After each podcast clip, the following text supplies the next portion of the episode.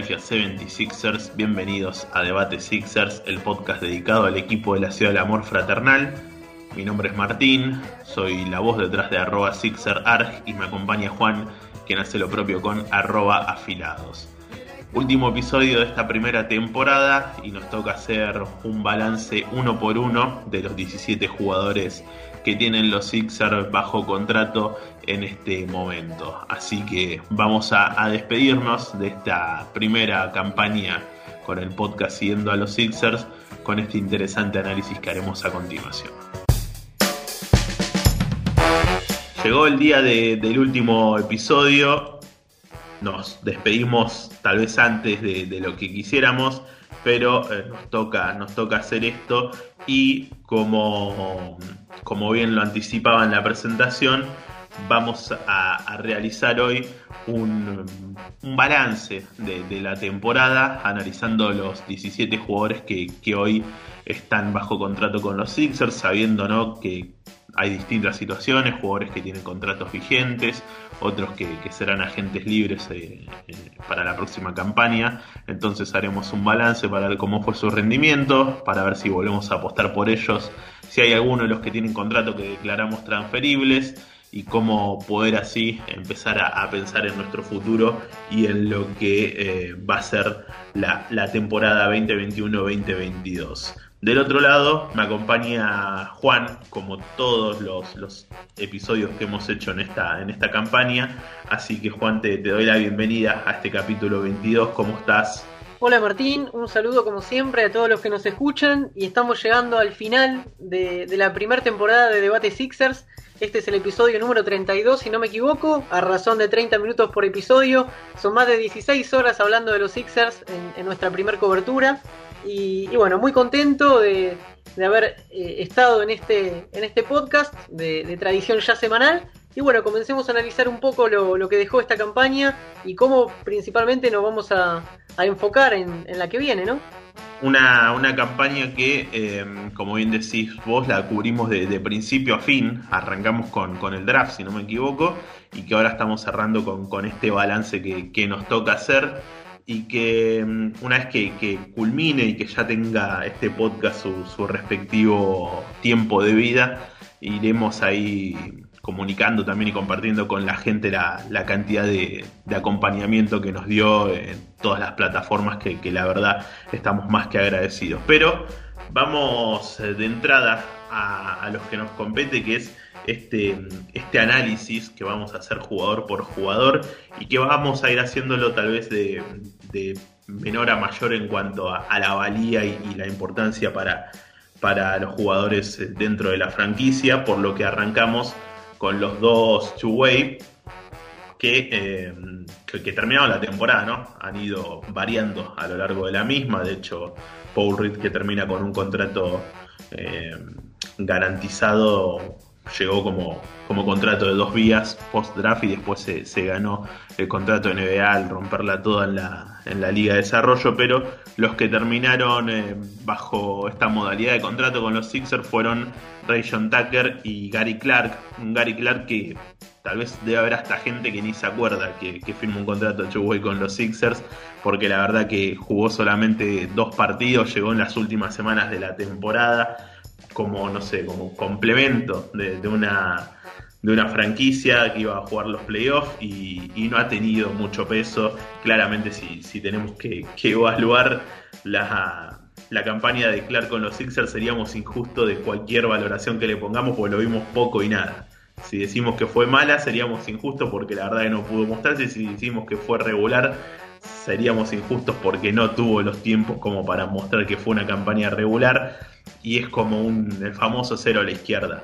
No, no podemos decir mucho de Gary Clark que seguramente continúe su, su carrera en algún otro equipo de, Liga de Desarrollo o de la NBA como contrato Two Wave o ya fuera del básquet de, los Estados Unidos.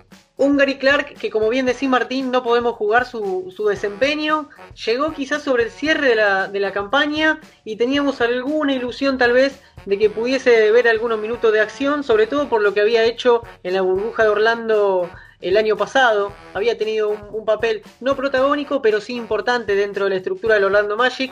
Los números que, tuvo con los Sixers son más que elocuentes. Solo dos minutos, no aportó ni siquiera un punto en, el poco tiempo que estuvo en cancha. Y seguramente como miembro de estos slots flexibles no, no forme parte del equipo la temporada que viene. Seguramente su destino, como bien decís, estará o en Europa o en otro equipo del NBA, incluso en, la G League, pero con los Sixers la verdad que no lo veo.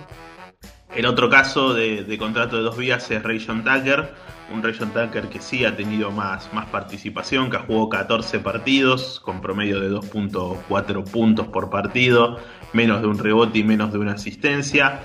Un eh, Tucker que puede correr con la misma suerte que, que Gary Clark tranquilamente, pero que a mí me llamaron, fue un jugador que cuando lo vi me llamó la atención su capacidad atlética. Eso me, llamó la atención, de, fue la primera impresión que, tuve de él.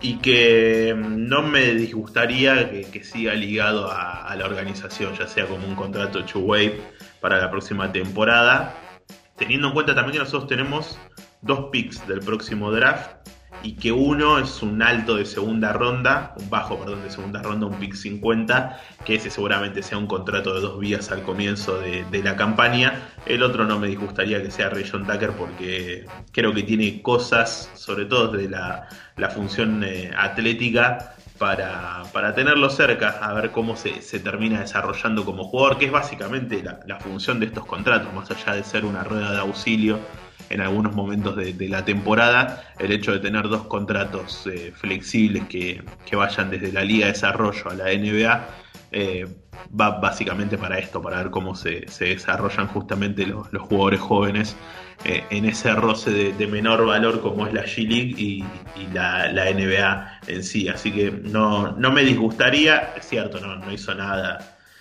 fuera de lo común como para, para continuar en la franquicia, pero la verdad que no, no estaría mal seguir, seguirlo de cerca, eh, ya sea con un contrato to wave o que esté, esté linkeado a, los Blue Coats para, para la próxima campaña. Un chico que va a cumplir 24 años ahora en septiembre próximo y que demostró precisamente en los pocos minutos que tuvo de acción ser un jugador demasiado atlético, con volcadas extraordinarias y, y muy, muy ágil. A mí tampoco me molestaría que siga, de todas maneras lo considero una pieza absolutamente prescindible, más que nada teniendo en cuenta la conferencia de prensa de Mori, finalizada la temporada, lo que dijo el otro día, de que definitivamente nos faltan mejores jugadores y yo creo que va a tratar eh, precisamente de firmar o mejorar el equipo en, todo en todas las posiciones, tanto para titulares y, para los relevos también. Eh, tiene alguna chance, tendría alguna oportunidad, pero pienso que es una pieza absolutamente prescindible. Y nos metemos ya con los que tienen contrato con, con, la, con los Sixers en NBA y dos veteranos que, justamente son eh, se termina su, su, vínculo con los Sixers y que yo creo que no van a tener futuro para, para Filadelfia eh, dentro de, de, la organización. Uno es Tolliver, que ya un poco lo definiste vos eh, en el último podcast cuando dijiste que, fue una contratación de Mori para que vea los playoffs en, primera fila básicamente, porque después no, no tuvo minutos en, en la postemporada, sí jugó 11 partidos de, temporada regular donde apenas aportó puntos y, rebotes. Y el otro caso es eh, Mike Scott, ya un jugador con mucha más experiencia eh, en la liga y en los Sixers, ¿no? sobre todo en los Sixers donde lleva, si no me equivoco, tres años en, la organización, formando parte de, Filadelfia, siempre ha, tenido minutos, sea con Brett Brown o, con Doc Rivers, ha sido parte de, las rotaciones, si bien Rivers para los playoffs prácticamente lo, borró de, la misma, ha, ha jugado 51 partidos en toda la temporada, ha sido focos de, muchas críticas personales y, de casi todo el mundillo Sixer en, redes sociales porque ha sido bastante deficitario su rendimiento. Se sabía que no es un jugador eh, extraordinario ni, nada que se le acerque, sino que era un jugador que, solía tener buen tiro y no mucho más, pero la verdad que, en esta temporada Scott no aportó ni, ni en lo que ya no aportaba antes y tampoco en su tiro.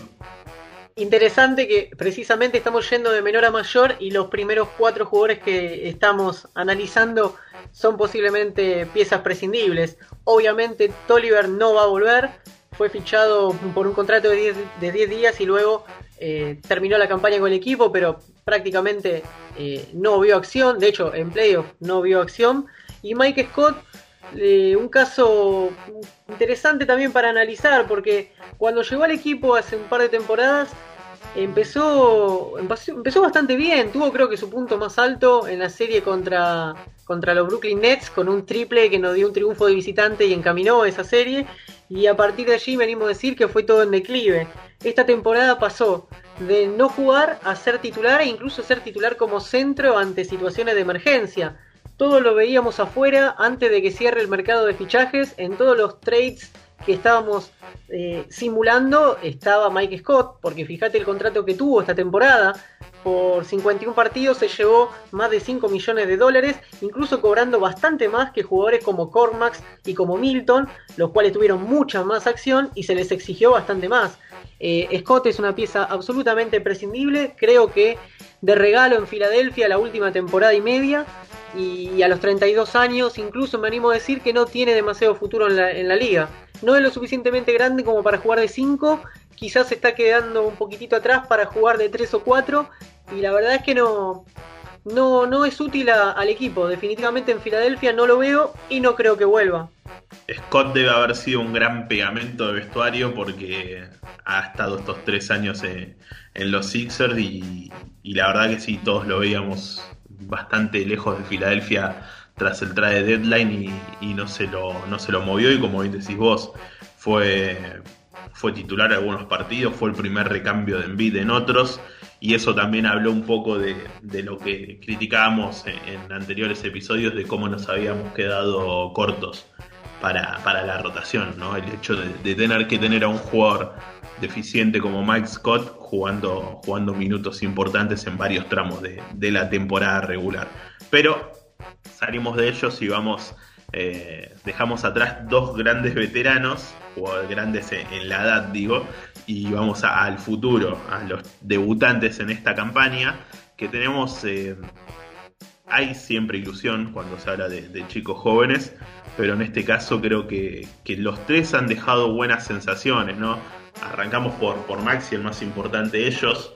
Eh, me atrevo a decir que que el futuro de, los Sixers y Maxi se desarrolla bien y da un salto importante en algunos tramos de su juego eh, que tienen que ver por ahí con algunas cuestiones defensivas de lectura de, juego y un tiro más sólido, un tiro de tres más sólido. Estamos hablando de que el futuro de, los Sixers posiblemente pase también por, por las manos de, Tyrese Maxi, que ha mostrado eh, en momentos calientes y, situaciones difíciles donde los jugadores de, experiencia o las estrellas no aparecían, él, le puso personalidad y tiene cosas eh, sensacionales como el cambio de ritmo, como el dominio corporal cuando está en el aire. La verdad que es un jugador que, que debe ser tal vez el más aprobado en la temporada de los Sixers. Si vemos de, la ilusión que había al principio a, cómo terminó rindiendo, sin ninguna duda debe ser una de las mejores notas de, la temporada, Tyrese Maxi, porque eh, rindió en la temporada regular y cuando le tiraron los playoffs, con todo lo que significa eso para un novato, no le pesó nada y, mostró cosas que, que llevan a, invitan a ilusionar. También, por otro lado, está el miedo de eh, el hecho de que tenga que salir involucrado en algún traspaso para sacrificarlo como, como acompañante de alguno de los contratos grandes que, tienen los Sixers, llámese Simmons o, o Tobias Harris. Sí, creo que estamos viendo la mejor placa de Filadelfia en lo que fue la temporada porque sin duda es uno de los mejores resultados que tuvimos fue con los novatos. Elegimos y elegimos muy bien y en posiciones que quizás no eran las de privilegio al momento en que vimos esa tabla del draft del año pasado. Y acá lo difícil es poner el mote de intransferible, negociable o prescindible. Prescindible creo que ninguno lo es. Todos obviamente demostraron estar a la altura en la medida que tuvieron la posibilidad de jugar. Eh, pero analizando puntualmente a Maxi, me parece que eh, entra en la categoría de intransferible y obviamente esto es en un análisis jugador por jugador. Distinto es si me propones eh, un, traspaso eh, donde esté conformado con Simmons o Harris y pueda entrar o no, o no Maxi en el medio. Obviamente, viéndolo como jugador individual, para mí es intransferible, tiene cosas muy, muy interesantes, un contrato que como se puede ver en la placa, eh, siendo los dos últimos años opción de equipo, es ampliamente tomable y muy favorable para los Sixers a bajo costo. Obviamente si sigue jugando a muy buen nivel, no va, no va a faltar tiempo para que le, renueven el vínculo, pero me parece que Maxi debería quedarse en Filadelfia, incluso más. Maxi se transformó en una pieza tan importante y con tanto potencial de desarrollo futuro que hace que Milton sea completamente negociable. Ya lo vamos a ver en placas eh, siguientes. Maxi entonces para mí intransferible salvo que me ofrezcas un paquete donde no te pueda decir que no por, por ningún motivo. Donde venga Dame Lillard, por ejemplo, que ha sido juego, parte del juego de, los seguidores de los Sixers, armar traspasos por, por Lillard. Donde venga Dame ahí creo que, aceptaríamos todo. Pero siguiendo con, los novatos y, hablando de buenos contratos, ni hablar los, de Joe y, Paul Reed, que, son sumamente económicos y, con chicos que han mostrado características interesantes. Eh, Joe definitivamente tiene muy buena mano, muy buena mano. Eh, al principio, en sus primeros partidos, yo le notaba muchísimas falencias en, Filadelfia, de, defensivas, perdón, que de hecho me hacía pensar que era por lejos el peor defensor que tenían los Sixers. Cuestiones de, distracción, de no saber leer las jugadas y, más eh, cosas que, se suelen remarcar, sobre todo en jugadores de, poca experiencia como Joe, pero creo que con un poco de sacrificio lo ha ido corrigiendo eso eh, y y ojalá en la próxima temporada veamos un show con, más minutos. Obviamente Filadelfia tiene una superpoblación de, de bases, o terminó teniendo una superpoblación de, de bases en, el quinteto titular. Simmons y Curry, para los recambios estaban Maxi, estaban Milton, estaba George Hill, y entre todos esos quedaba muy en el fondo Isaiah Show, que, que ojalá en esta depuración de plantel pueda, pueda lograr tener algunos minutos más para ver eh, el calibre de, jugador que, tenemos. Si es cierto que, puede ser algo útil o puede tener buenos rendimientos y convertirse también en algún, en algún adicional en, un posible traspaso. Lo mismo para Paul Reed, tal vez a Paul Reed eh, lo vimos en menos cantidad de partidos, pero sí ha generado una mayor base de fans eh, con su energía, sus jugadas de highlights, eh, claramente ha, sido uno de los, de los favoritos de la gente y sobre todo también, vuelvo a lo que dije en, la anterior, los anteriores jugadores, viendo el nivel de los internos de, los Sixers, todos nos quedamos con las ganas de, si probaba con Paul Reed, si a Maxi no le pesaron los playoffs, ¿por qué no probar unos minutos con Paul Reed antes de, de un Howard totalmente desequilibrado. O bueno, Mike Scott no, jugó en, los playoffs, pero todos nos quedamos con las ganas de, ver algo más de, Paul Reed en postemporada para ver si, si, podía aportar cosas que Howard no aportaba. Bueno, el caso de Joe y el caso de Reed son muy similares. Quizás eh, Joe se vio forzado a jugar algunos minutos de más en el peor momento de los Sixers de la temporada, que fue a principio de año, cuando tuvimos un par de bajas por COVID. De hecho, hubo un partido emblemático donde jugó 45 minutos contra Denver, donde los Sixers la verdad que dieron la cara, sobre todo en la primera mitad. Es un gran tirador, es vino llegó a la NBA con ese con ese mote de gran tirador. La verdad que no tuvo demasiadas oportunidades y Filadelfia tenía muchas opciones antes que él. Creo que va a tener un, potencial también de desarrollo bastante interesante, pero Filadelfia no puede tampoco apelar a, un, a una espera de uno, dos, tres, ¿cuántos años vamos a esperar? Creo que el equipo está enfocándose en ganar ahora, por eso no me parece, no me parecería nada extraño que Joe sea negociado. Eh, me parece que, que, Mori lo puede llegar a incluir en algún paquete porque no deja de ser un jugador joven, con mucho futuro, tira muy bien de tres, que lo quieren todos los equipos, y además tiene un contrato bastante fácil, o sea, se puede amoldar a casi cualquier equipo de, de la liga. Lo de Paul Reed me parece, si bien similar, una cuestión diferente. Los Sixers no tienen tantos internos. Nos quedamos con ganas de verlo y me parece que esto también, así como lo de Maxi va vinculado a Milton, que seguramente sea una pieza negociable, Howard me parece que no sé si va a continuar. Entonces, tiene ahí un huequito Reed para hacer un buen relevo de Mido, para tener minutos de interno, una posición en la que Filadelfia la verdad que adolece, le faltan jugadores de calidad, de jerarquía para poder ocupar esa posición en la cancha. Creo que Reed va a continuar. Va a continuar y yo lo tengo que poner en negociable porque no puedo decir que es intransferible, pero tiene más posibilidades de continuar en el equipo Reed que Joe. Seguimos con, con el recorrido y pasamos a, hablar de, la línea media, por así decirlo, jugadores que no son eh, novatos, pero que tampoco son grandes veteranos, sino son esos jugadores que están en, el medio término, donde tenemos a, distintas situaciones. Por un lado la de Jake Milton, con un contrato recontra accesible, mm, con tres años, con dos años, perdón, todavía por delante, no llega a cobrar ninguno de los dos por encima de los 2 millones de, dólares y que ha tenido tal vez su, su, mejor temporada en la NBA, viene de tenerla, mostrándose en muchos minutos, mostrando sus calibres como anotador, no así su valía como armador, creo que ahí eh, expuso que, está lejos de, poder ser un armador confiable para lo que la NBA hoy requiere.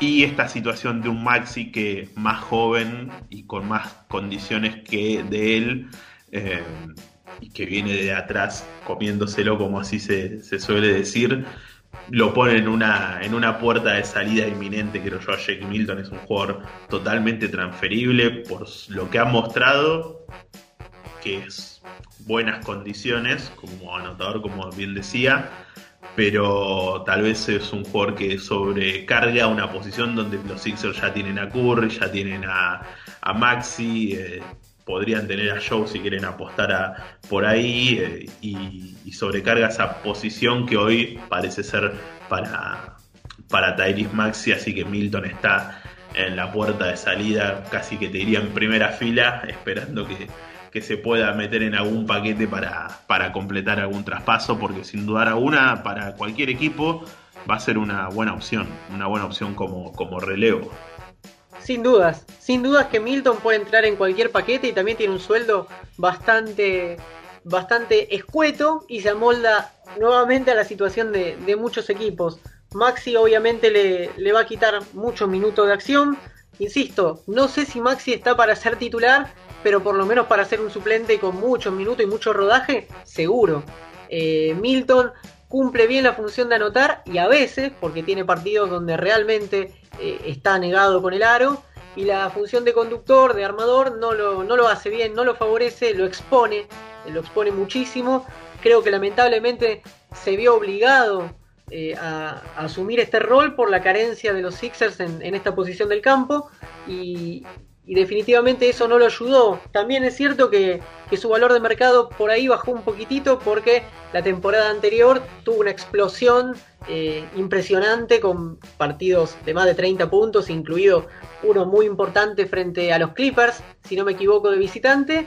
Y a partir de allí volvió como a la normalidad de ser un jugador bueno, un jugador regular dentro de todo. Tiene sus días, pero no, no creo que le alcance para continuar en el equipo. Sobre todo si eh, Mori, como bien dijo, vamos a tratar de mejorar cada una de las posiciones. Necesitamos un upgrade, de, un upgrade de Milton, una mejora, y creo que lo vamos a buscar. Por lo tanto, Shake completamente negociable. El siguiente caso es. Eh, lo pondría dentro de, de la polémica. Yo sé que tiene mucho hateo Furkan Cormax por su irregularidad y que también es un contrato expiring, si no me equivoco. Termina al final de temporada, pasa a ser agente libre. Dependiendo del valor que pueda llegar a requerir Furkan, yo no sé si lo dejaría salir, lo dejaría como agente libre para que tenga otras eh, opciones. Calculo yo que alguna oferta tentadora le puede llegar a, caer sobre las manos, porque tal vez sacando a, a, a a Seth Curry, debe ser el mejor tirador de, los Sixers cuando está en racha, ¿no? Siempre hay que aclarar eso. Cuando Cormax está en su día, tal vez es el mejor tirador que tiene Filadelfia sin lugar a duda. Cuando no está en su día lo querés matar. Pero eh, yo le, tengo ese cariño de, esa capacidad que tiene para anotar Furkan y, hay gente que mira, otra vez vas a, tropezar con la misma piedra de seguir apostando Cormax, porque recordemos que él ya, ya había estado en esta situación de ser agente libre De hecho, hasta se había informado en su momento que había arreglado el regreso al básquet europeo, pero finalmente se dio marcha atrás y terminó regresando a, Filadelfia para esta temporada, si no me equivoco, sucedió esa situación. Pasa el tema de la burbuja y la pandemia, medio que nos cambia los calendarios, pero creo que fue para esta temporada. Y muchos pensarán, otra vez te vas a volver a, chocar con la misma eh, piedra y yo, la verdad, eh, soy no sé si decir soy fanático de Cormax porque sería muy fuerte, pero sí me, gusta, me gusta esas condiciones que tiene para tirar y creo que es un jugador de esos que, que como una vez contaron en aquella selección olímpica argentina de, Atenas de 2004, eh, como Walter Herman, un jugador que entra fuera de contexto y te rompe los partidos. Y creo que, que Cormax tiene esas condiciones de, de entrar medio sin que esperes nada de él y con un par de triples que, te mete te puede romper los, los partidos. Obviamente no sucedió muy seguido eso, sucedió más lo otro, sus, flojos rendimientos, porque si no estaríamos hablando de un jugador de, de 20 millones de dólares anuales, sino de, de un Expiring que, que no se sabe cuál será su futuro inmediato. Tocaste un punto muy interesante con, con, lo que decís del contrato de Cormax, que esta temporada facturó poco más de 1.700.000 y tiene que ver un poco con lo que uno le exige a cada jugador. Eh, no le podemos exigir lo mismo a, Cormax que, a Harris, que se llevó realmente un fangote, una millonada impresionante, siendo el mejor pago del plantel. Lo mismo a veces podemos aplicarle a Milton, como ya lo, hemos dicho anteriormente. Fíjate que incluso Scott cobra más que Tybull, se llevó más esta campaña que Tybull. Un jugador eh, defensivo, el segundo equipo defensivo del año, si no me equivoco.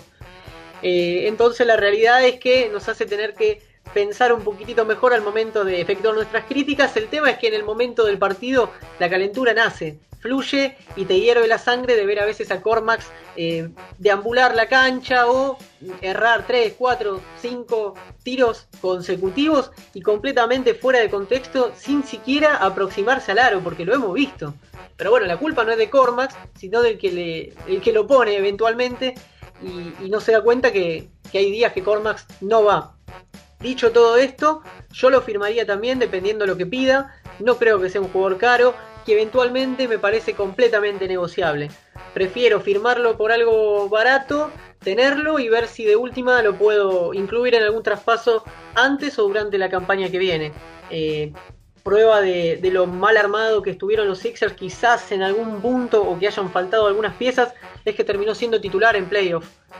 Cormax, un jugador completamente irregular y que gana 1.700.000 pesos, 9 puntos por partido, una lotería. Y está bien, no estaba planeada la lesión de Green, pero uno tiene que estar atento. Quizás pudo haber jugado Tybull de titular, que no deja de ser un jugador joven que no tiene experiencia en, en estas instancias. Pero bueno, yo definitivamente le doy un voto de confianza a Furcam, lo firmaría si no pide una locura y eventualmente lo traspasaría porque pasaría a ser un jugador completamente negociable. Seguimos con Tybull, que vos lo nombrabas recién. Y Tybull yo me, estoy preparando mentalmente porque creo que puede ser tranquilamente carne de traspaso.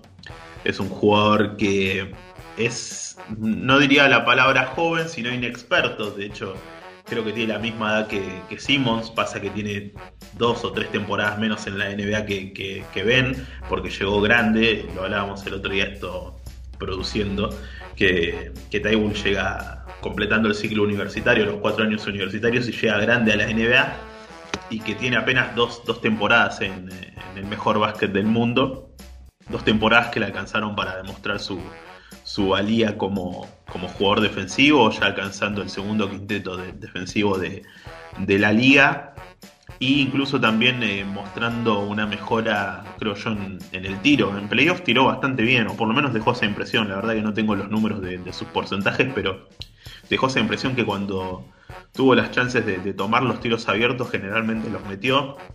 Y eso es bueno para Filadelfia porque si Tybull mejora, eh, se vuelve un tirador fiable, sin duda alguna van a tener uno de los mejores 3D eh, de, toda la, de toda la NBA, uno de los mejores eh, tiradores de tres y defensores de, toda la liga, una posición o una manera que, se busca mucho mm, con, Robert, con jugadores como Robert Covington, como el propio Danny Green en, su mejor momento. eh, o no sé, Bruce Bowen, yéndonos años más atrás, esa clase de jugador que, defienden como ninguno y que a su vez en el otro lado te hacen daño tirando triples. Si, si logra tener un tiro sólido, va, va a convertirse en un triandy de los mejores de la liga. Y si no logra tener un tiro sólido, yo creo que puede tener las puertas abiertas para completar algún traspaso, porque es un jugador muy valioso y que seguramente sobre la mesa se lo pongan en muchas negociaciones. Cuando, de hecho, creo que cuando se hablaba de, la posibilidad de Simmons Harden era uno de los que estaba sobre la mesa para, para completar eh, ese traspaso eh, entre Houston y, los Sixers. Así que yo, yo tengo ese miedo y ya me voy preparando psicológicamente para lo que pueda ser una, salida de Tybull, que es uno de, mis jugadores favoritos de la plantilla sin ninguna duda. Mío también, la verdad que si lo considero individualmente es una pieza intransferible, pero tengo que ser sincero también y, veo que si sale Simmons, los dos mejores jugadores que Filadelfia puede llegar a ofrecer como para tentar y armar un paquete muy muy sólido son Tybull y, Maxi. Eh, uno ve los números de Tybull y no juega más de 20 minutos por partido, pero te conquista con, con la energía que le pone, con cómo defiende, con cómo hace que tiren los jugadores que él marca con sus robos, con sus tapones. Me tuvo un retroceso en cuanto a los tiros libres, que esto no se dice demasiado. Tiró la temporada para un 44%, la temporada anterior tiró para un 61%. No es un anotador, siento también que mejoró en cuanto al triple, pero habrá que ver cómo lo, puede eh, consolidar para la temporada que viene. Es un, chico grande ya que va para los 25 años, nos parece porque lo, lo conocimos quizás hace poco tiempo, pero pero tiene, tiene eso que no, no abunda en la liga y es esa voluntad para defender. Y todos los equipos necesitan uno o dos jugadores que cumplan esta función. Filadelfia lo debería tratar de sostener a toda costa, pero cierto es que si vamos a tratar de, mejorar al equipo y al paquete de Simmons hay que incluir alguna pieza interesante, Tybull tiene todos los números y lamentablemente podríamos llegar a, a perderlo. Creo que es intransferible, pero para Mori será una pieza negociable. Seguimos con, el avance, ya tenemos más de la mitad de la plantilla analizada y ahora toca el turno de, los veteranos útiles, por así decirlo, no de los Tolliver y Scott, sino de los que sí sumaron minutos, que tenemos, bueno, en primer término a, Danny Green, que algunos habrá preguntado cómo hubiera sido la serie contra, contra Atlanta si, si Danny se mantenía sano, ¿no? Y podía estar eh, en ese en ese desenlace, sobre todo aportando su veteranía, aportando su defensa, aportando su tiro, sus apariciones en momentos claves. Nos va a quedar la, espina clavada de cómo podría haber eh, desarrollado esa serie con, la presencia de, Green, un Green que es Expiring, que ha cobrado 15 millones esta temporada y que ya desde un principio, siendo eh, tal vez eh, de los dos el más fanático de Danny Green, y siendo un gran fanático de Danny Green, si quiere cobrar lo mismo, Danny nos damos la mano y ojalá cuando vengas a Filadelfia te aplaudiremos y, no mucho más, porque me parece que no es un jugador que valga eso, a pesar de que aporta muchas cosas buenas y, aporta cosas buenas dentro de la cancha y fuera de la misma.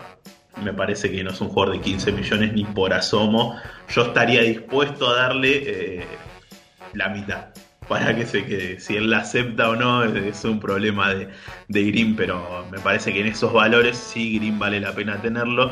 Ahora si se va a llevar 15 millones es complicado porque esos 15 millones claramente te servirían para seducir a, a un jugador tal vez un, poco más joven y que pueda aportar cosas distintas a, las que pueda aportar él, sobre todo en este objetivo de, como bien decías vos minutos atrás, de, ganar ahora, de ganar en estas próximas temporadas y no dejar pasar tanto tiempo más del prime de Envid.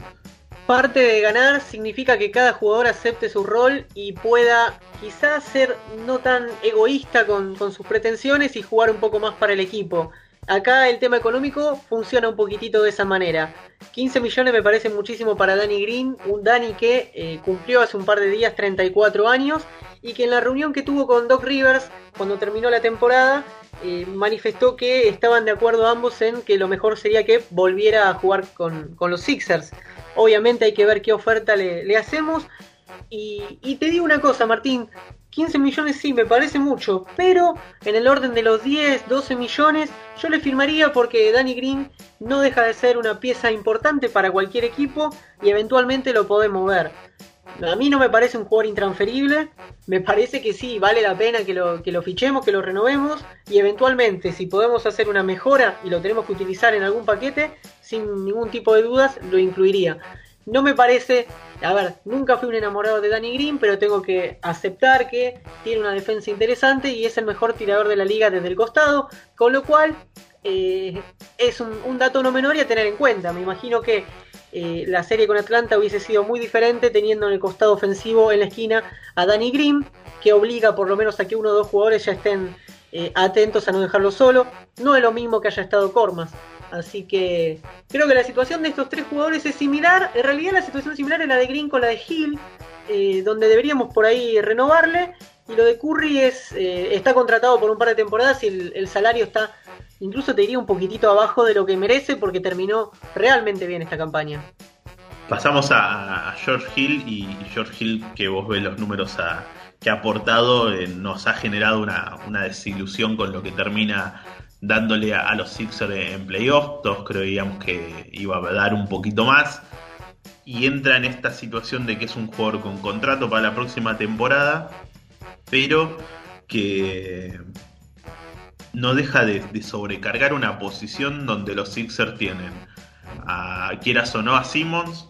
Eh, veremos después cuál será su futuro pero hoy por hoy tienen a Simmons, tienen a Milton, tienen a Tyrese Maxi y tienen a, George Hill, sin descartar que además con los picks, algunos de los dos picks, llegue también un, base armador para, seguir agregándole más bases armadores a, Filadelfia. Y además, los números vos ves que eh, va a cobrar para la próxima temporada 10 millones de dólares, a pesar de que es parcialmente garantizado ese contrato es un número muy importante para un jugador que claramente no, aporta eso. Si vos me dijeras que Gila firma con, el mínimo de veterano como un Dwight Howard, sí, dámelo. Dámelo porque no deja de ser un jugador que, te puede acomodar una segunda unidad, sobre todo una segunda unidad de, poca experiencia como tienen los Sixers con, con Max y con Tybull. Eh, sin lugar a dudas, dámelo y que, va a ser útil, pero 10 millones me parece un despropósito, una barbaridad y algo que también va a ser difícil de, mover, a no ser que agregues picks y lo envíes a algún coleccionador de picks como, como Oklahoma nuevamente, que no sé si eso está permitido que, regrese para, para OKC. Bueno, la situación de Gil es muy particular porque nosotros cuando, cuando llegó a Filadelfia nos habíamos ilusionado, a pesar de que había llegado con, una lesión en la mano, dijimos, bueno, para los playoffs va a venir a sumar y, va a poder jugar en la segunda unidad como base armador y va a liberar a Milton, por ejemplo. Y, la realidad es que eso no sucedió y forma parte de lo desorientado que estaba Rivers, me parece, en, sobre todo en, la postemporada.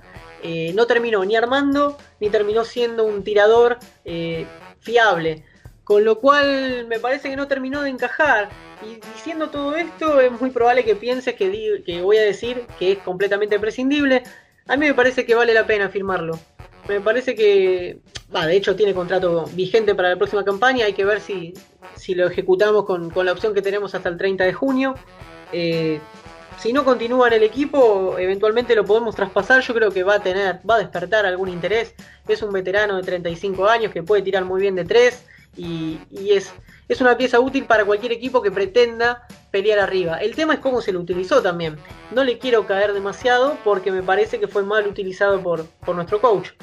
Y para, para cerrar este grupo tenemos a, a Seth Curry que claramente ha sido tal vez de, las mejores noticias. El, traspaso ese de con Dallas termina siendo tal vez el mejor movimiento que hizo Filadelfia en, el último año y te diría en las últimas dos temporadas, porque nos sacamos a, un Richardson que claramente estaba para atrás y que de hecho Dallas no termina aportando, pero eso será problema de, la gente de, los Mavericks. Y nos traemos a un Curry que claramente terminó siendo el segundo mejor jugador de, los Sixers en, el global de la temporada. Y en playoff yo me animaría a decir que si no fue el mejor le pega en el palo, porque ha tenido unos playoffs impresionantes en partidos donde ha anotado 30 y pico de puntos, tirando con una efectividad de triple impresionante. Por un momento parecía que estaba jugando el hermano, que había venido el hermano a, ponerse la camiseta de los Sixers y estaba jugando, estaba jugando él. Y sobre todo esto que bien remarcabas vos, tiene un contrato que es el sueño de todo general manager. Quiero tener un jugador con esta capacidad de anotación, con estos porcentajes de, tiro y que no te cobre más de 10 millones. Es un, sueño. Claramente Curry eh, tiene que continuar y tiene que ser pieza clave para, para porque además es un jugador que le abre la cancha a Embiid sin lugar a dudas. De hecho, muchos emparejamientos, eh, muchos posteos de Embiid se, se, ponía a Curry para que sea la descarga y, pueda ejecutar él ante la doble marca a, Joel. Entonces, sin lugar a duda, Curry tiene que continuar y tiene que ser esa, esa segunda o tercera espada de ofensiva de los Sixers. Un contrato completamente amigable y te diría que hasta injusto viendo cómo terminó la campaña. Eh, tuvo un momento muy bueno al inicio de, de la temporada que luego cuando se enfermó con el COVID, medio que habíamos pensado que lo habíamos perdido a Curry. Dijimos, no, otra vez, ahora tiene un rendimiento bastante flojo. ¿Qué pasa con Curry? ¿Qué pasa con Curry? Pero en el momento más importante de la temporada, donde se prueban a los jugadores de verdad, estuvo completamente a la altura. Insisto, con un contrato muy amigable y siendo un jugador que facilita la tarea de Embiid, tiene que continuar, va a continuar y me imagino que Mori no lo va a negociar. No quiero decir que es intransferible, como todas las piezas o casi todas las piezas del equipo son negociables, pero me parece que tiene todos los boletos para continuar en el equipo hasta cumplir el contrato y te diría que hasta renovándolo también. Pasamos a Dwight Howard, el último veterano que nos queda, por así decirlo, analizar.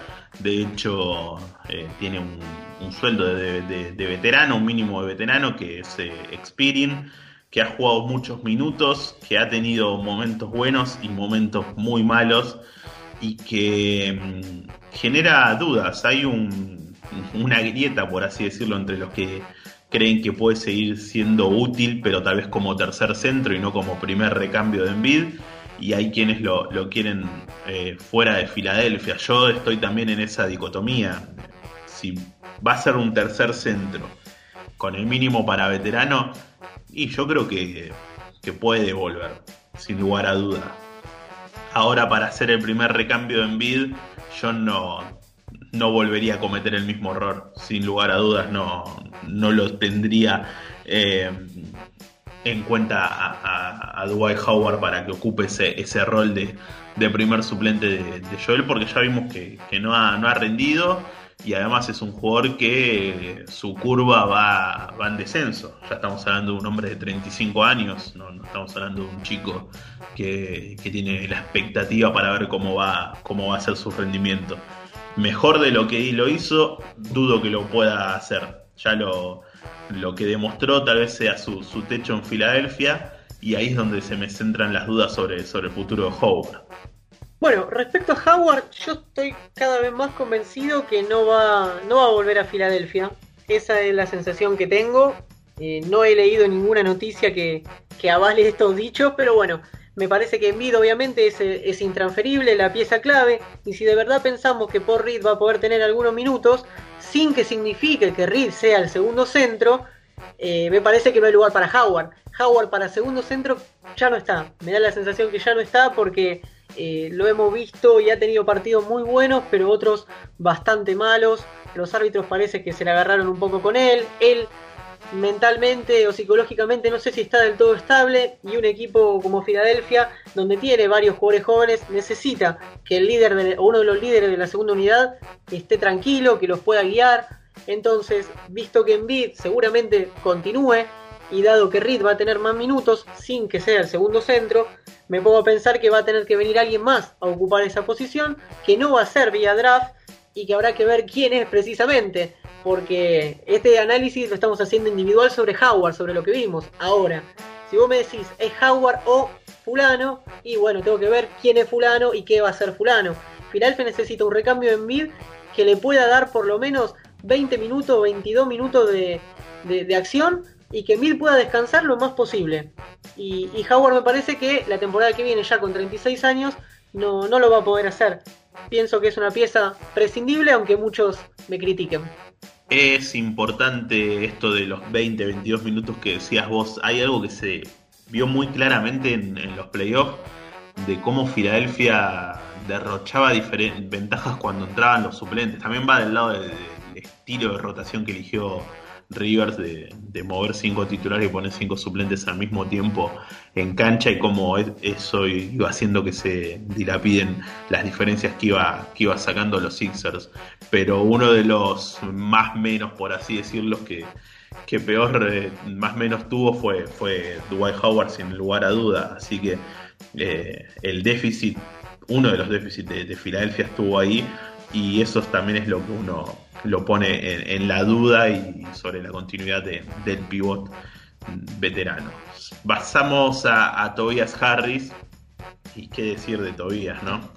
El hombre, el hombre de la bolsa, el hombre que por los próximos tres años será el jugador que más plata se lleve en los Sixers, a no ser que haya una, una renovación y una mejora sustancial para Embiid, será, será Tobias y que claramente no, rinde a la altura de, su salario y es un salario imposible de mover y es algo con lo que vamos a tener que, convivir hasta el 2024 que sea que sea Expiring. Eh, es un, todo un tema de, Tobías que otra vez vuelve a, quedar en deuda en los momentos calientes de, de la temporada, sin lugar a duda y eso vuelve a poner sobre la mesa su cuestión de, contrato. Y, estamos dando vuelta en lo mismo año tras año, desde, desde que se, se lo renovó. Y, el loop ahora indica que como entramos en el periodo de, traspasos, entramos a, analizar que si es intraspasable ese, ese contrato y ya después arrancaremos con su juego que no juega acorde y así vamos e, en un loop constante, en un bucle que, no tiene resolución más allá de, que pase el tiempo. Un Harris que firmó un contrato por 180 millones y 5 años en julio de 2019 fue la elección del equipo por sobre Jimmy Butler, según, según los dichos. La realidad es que la culpa no la tiene Harris. Todos los jugadores quieren ganar plata, todos quieren cobrar el máximo posible, a veces juegan campañas impresionantes para llevarse un contrato máximo y a la siguiente son absolutamente un papelón. No lo culpa Harris, la culpa en todo caso es del que le firmó semejante contrato. Y un Harris que es un buen jugador, pero no es un jugador de contrato máximo y tampoco va a poder tener ese rol en un equipo que tiene Embiid y tenía Simmons. ¿Se entiende? Harris es la segunda espada atrás de, de en cuanto al goleo, pero pero a pesar de haber tenido una buena temporada, a mi criterio, que lo dejó al umbral a la víspera de, ser un All-Star, en los playoffs lo condenan algunos, algunos minutos, diría, algunos tramos, algunos tiros, porque viendo las estadísticas que tuvo a lo largo de la campaña e incluso en playoffs, son buenos números, no números de contrato máximo. Estamos hablando de alrededor de 20 puntos, 50% de tiro de campo, es algo bueno, más de una vez eh, logró un doble-doble, asiste, no defiende mucho, es cierto, pero ahora la pregunta es, ¿qué hacemos con Harris? ¿Qué hacemos con este contrato? Si uno ve la evolución de los próximos tres años, es una locura, es un montón de plata y prácticamente poniendo a Harris en algún traspaso, no podemos incluir ningún jugador que no sea un mínimo, que no sea un rookie. ¿Y quién lo va a querer? ¿Quién va a querer este contrato? Esa es la gran pregunta que, hoy nos hacemos los hinchas de Filadelfia.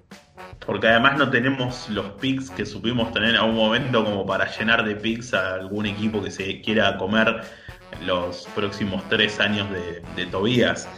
Yo tengo miedo que la mediocridad que aporta Tobías, que coincido con vos en que es un jugador de buenos números, pero me parece que es un jugador totalmente deficiente en los momentos calientes, tengo miedo que esa mediocridad sea parte de... Eh, sea parte de la, cuestión que alimente un cansancio en bid, algo que hemos hablado. ¿Hasta cuándo en bid va a querer eh, permanecer en un equipo que no llega ni siquiera a una final de, conferencia. Si vos gastás 36, 38 o 40 millones por año en un jugador que no te sobrepasa la media y no te termina de aportar lo que debería aportar, y puede ser uno de los, eh, una de las gotas que termine rebalsando el vaso de, la paciencia en vid. Eso es lo, lo que me genera miedo. Después en lo demás, todos coincidimos, es inamovible este contrato. Definitivamente inamovible porque ni aún así en, tal vez su mejor año que fue este, donde estuvo casi cerca de, uno al estar en la consideración de, los hinchas en ese momento de, la temporada, aún así no aparecieron gente que, esté interesada en llevarse a, Tobías y lamentablemente no lo vamos a tener que fumar nosotros. Solo queda esperar que pase el tiempo rogar que a los Sixers le vaya de la mejor manera posible y que en el medio eh, fumarnos este contrato no nos termine condicionando una, continuidad de, Joel, ¿no? por cansancio de, totalmente deportivo. Envid es el próximo, un Envid que va, va a estar cobrando la próxima temporada 31 millones y que después 33, mira los números, ¿no?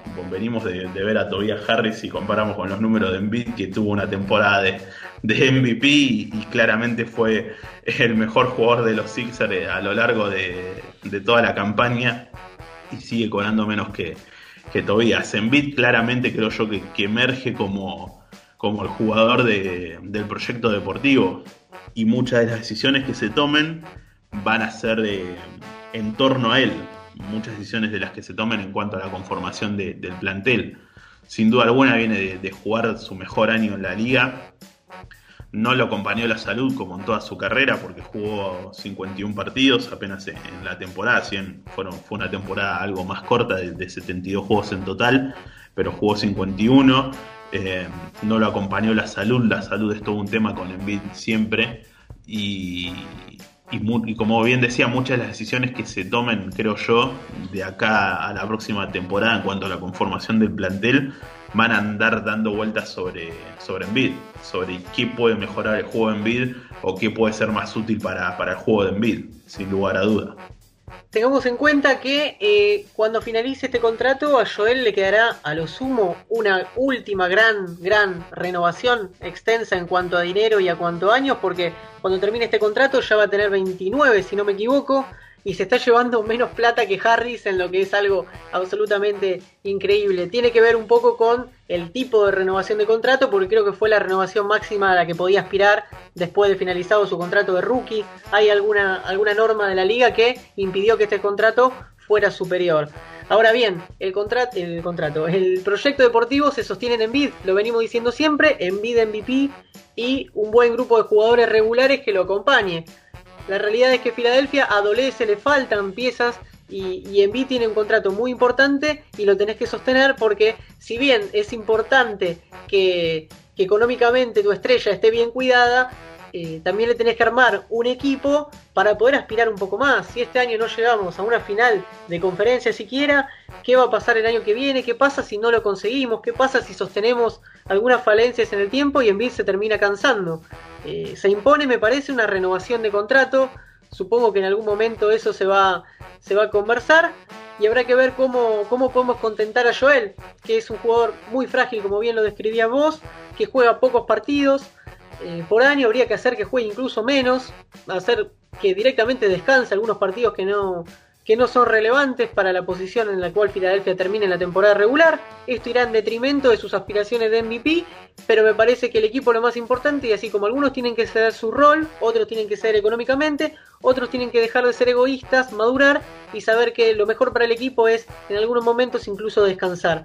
Eh, obviamente es el, es intransferible para mí, no lo cambiaría bajo ningún punto de vista y seguiré prendiendo velas partido a partido, año tras año, para que no le pase nada, porque en bid sano todo, sin Envid absolutísimamente nada, y siempre es esa moneda al aire que la temporada o termina muy bien o puede terminar el partido 15 con, con una lesión grave. Esperemos que esto no ocurra, pero bueno, es Envid y los demás, cuatro jugadores más atrás de él. Yo siempre, hace tiempo me vengo preguntando, y si un día Mori aprieta el botón rojo, y hace explotar todo porque lo termina traspasando en B, traspasando a Simos y arma una reconstrucción. Ahora volviendo a la realidad, Envid es un jugador de, 27 años, como decís vos, es sin duda alguna tal vez el mejor interno de toda la liga, cabeza a cabeza con Jokic o con Anthony Davis, pero no se baja de ese podio. Es sin duda alguna uno de los 6-7 mejores jugadores en el global de la NBA y no ha jugado ni siquiera una final de conferencia en su carrera. Yo no lo veo en de esos jugadores de que ganan sus millones y listo. Eh, ese ejemplo que ponías vos, juegan bien una temporada, le firman el contrato grande y, se echan a, se tiran ahí y bajan su nivel. Por eso yo creo que eh, vital los próximos dos años armar un equipo competitivo para, que Embiid no, no se canse y termine yendo a buscar el objetivo deportivo que creo yo que es en Envid lo que más pesa, más allá de los millones, o no, que, gane, no se canse y, se termine marchando en búsqueda de, ese logro deportivo que, que, él tanto anhela, claramente. Es un jugador un jugador que se va llorando de una cancha después de una eliminación, eh, habla de, cuánto, quiere, cuánto quiere ganar, ¿no? Eh, haciendo referencia a aquella eliminación con, los Raptors. Claramente es el jugador al que creo yo que se va a centrar eh, el proyecto de, los Sixers para los próximos años y, esta apuesta al ganar ahora viene también de, la mano del paso del tiempo para Embiid, ¿no? Es ahora o nunca, uno entiende que es de acá los próximos 2-3 años o a pensar en, un futuro eh, más adelante el hecho de, ser protagonista de la liga.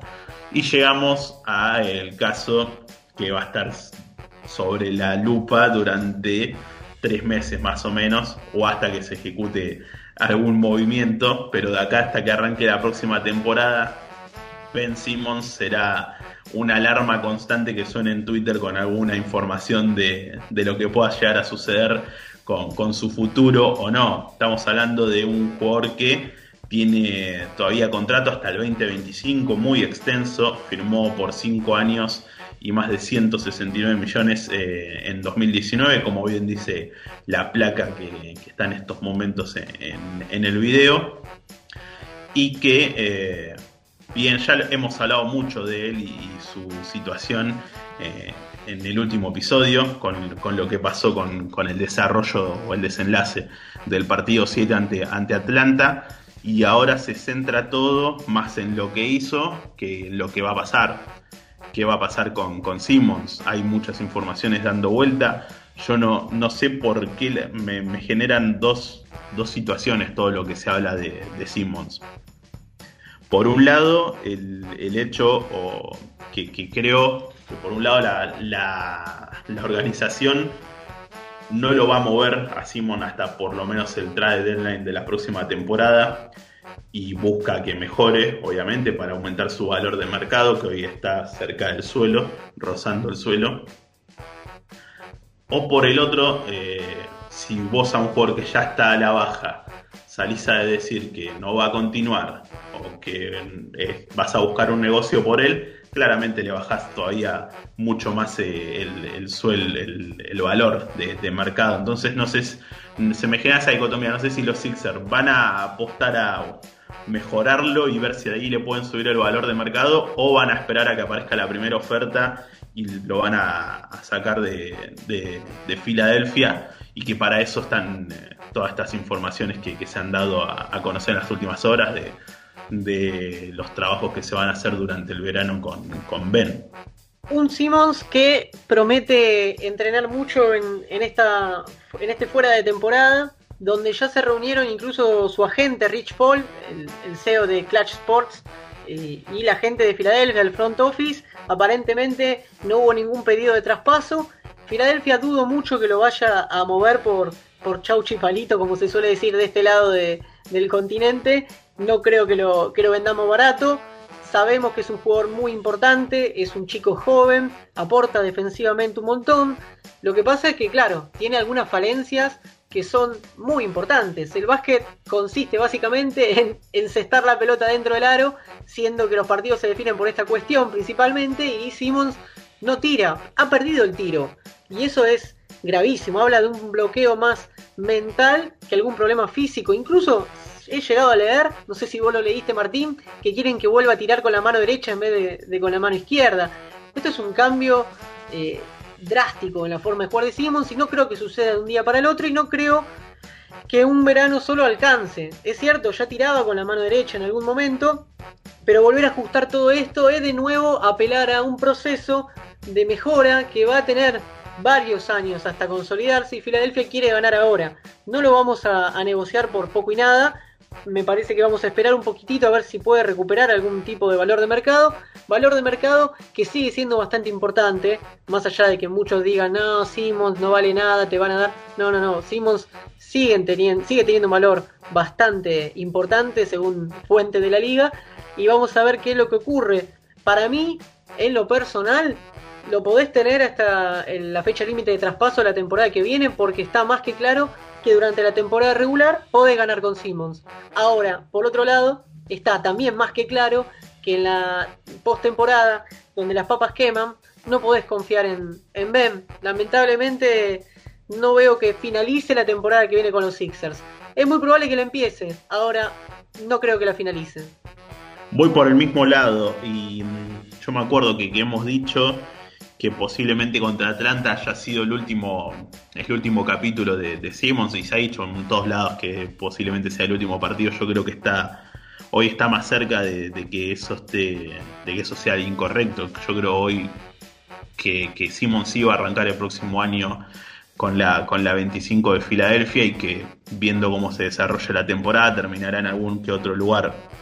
También es cierto que eh, en esta ola de, odio y bronca hacia Ben Simmons que se desató, muchos se han olvidado que Simmons tiene 24 años y es el segundo mejor jugador runner-up en el jugador defensivo de esta temporada, que fue por dos años consecutivos quinteto defensivo de la liga, que fue All NBA, que es tres veces All-Star estamos hablando de, un muy buen jugador que todavía es joven. Entonces, eh, como bien decís vos, eh, puede que su valor de mercado esté lejos de, aquel que se negociaba con James Harden hace 3-4 meses atrás.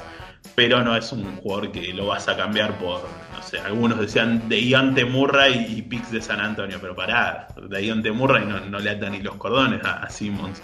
Eh, estamos lejísimos de, algo así. Y, conociendo a, Mori, que es un zorro viejo, lejos también va a estar de, regalar a, un jugador de, la valía del australiano, porque además conociendo la historia de Filadelfia, eh, de, estas eh, maldiciones que, tenemos, es muy probable que se vaya a otro lado y termine ganando con, otro equipo y, nos vamos a acordar de un capítulo más de estas cuestiones de, los Sixers. Pero, pero sí, yo creo que va. Hoy todo parece indicar, o por lo menos creo yo, que si pasa la noche del draft sin sobresaltos, creo que va a arrancar la temporada con los Sixers. Ahora, si en la noche del draft puede pasar cualquier cosa, como en cada noche del draft con alguien activo como Mori.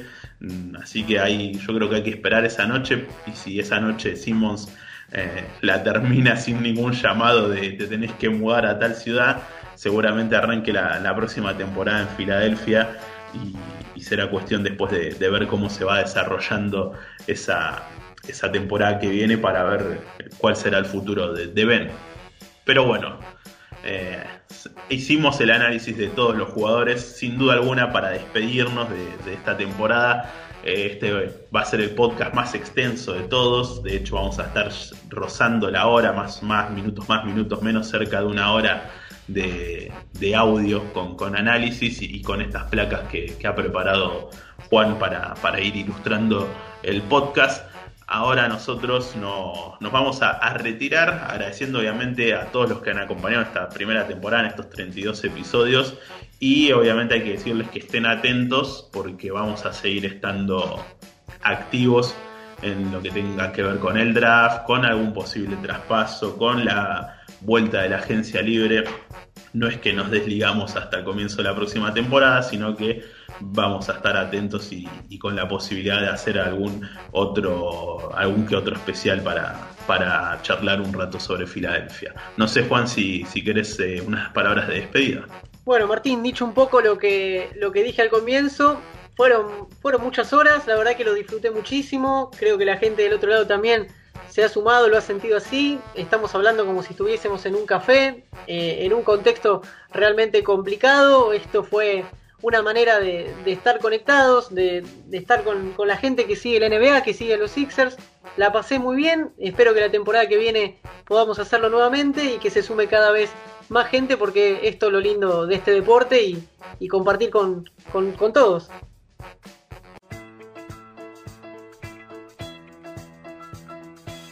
Cerramos así el último episodio de esta primera temporada de Debate Sixer. Recuerden que nos encuentran en las redes, estamos en Twitter como arroba SixerArg y arroba afilados. Y que también estamos en YouTube. Búsquennos ahí como Debate Sixer, suscríbanse al canal y activen la campanita porque eh, durante este receso eh, invernal para los que estamos en la parte sur del planeta Tierra, veraniego, estival para los que están en, en la parte norte, en este receso vamos a estar eh, activos por, por esa vía con, con algunos especiales del draft, de la agencia libre, así que estaremos ahí. Muchas gracias por estar del otro lado, hasta la temporada que viene.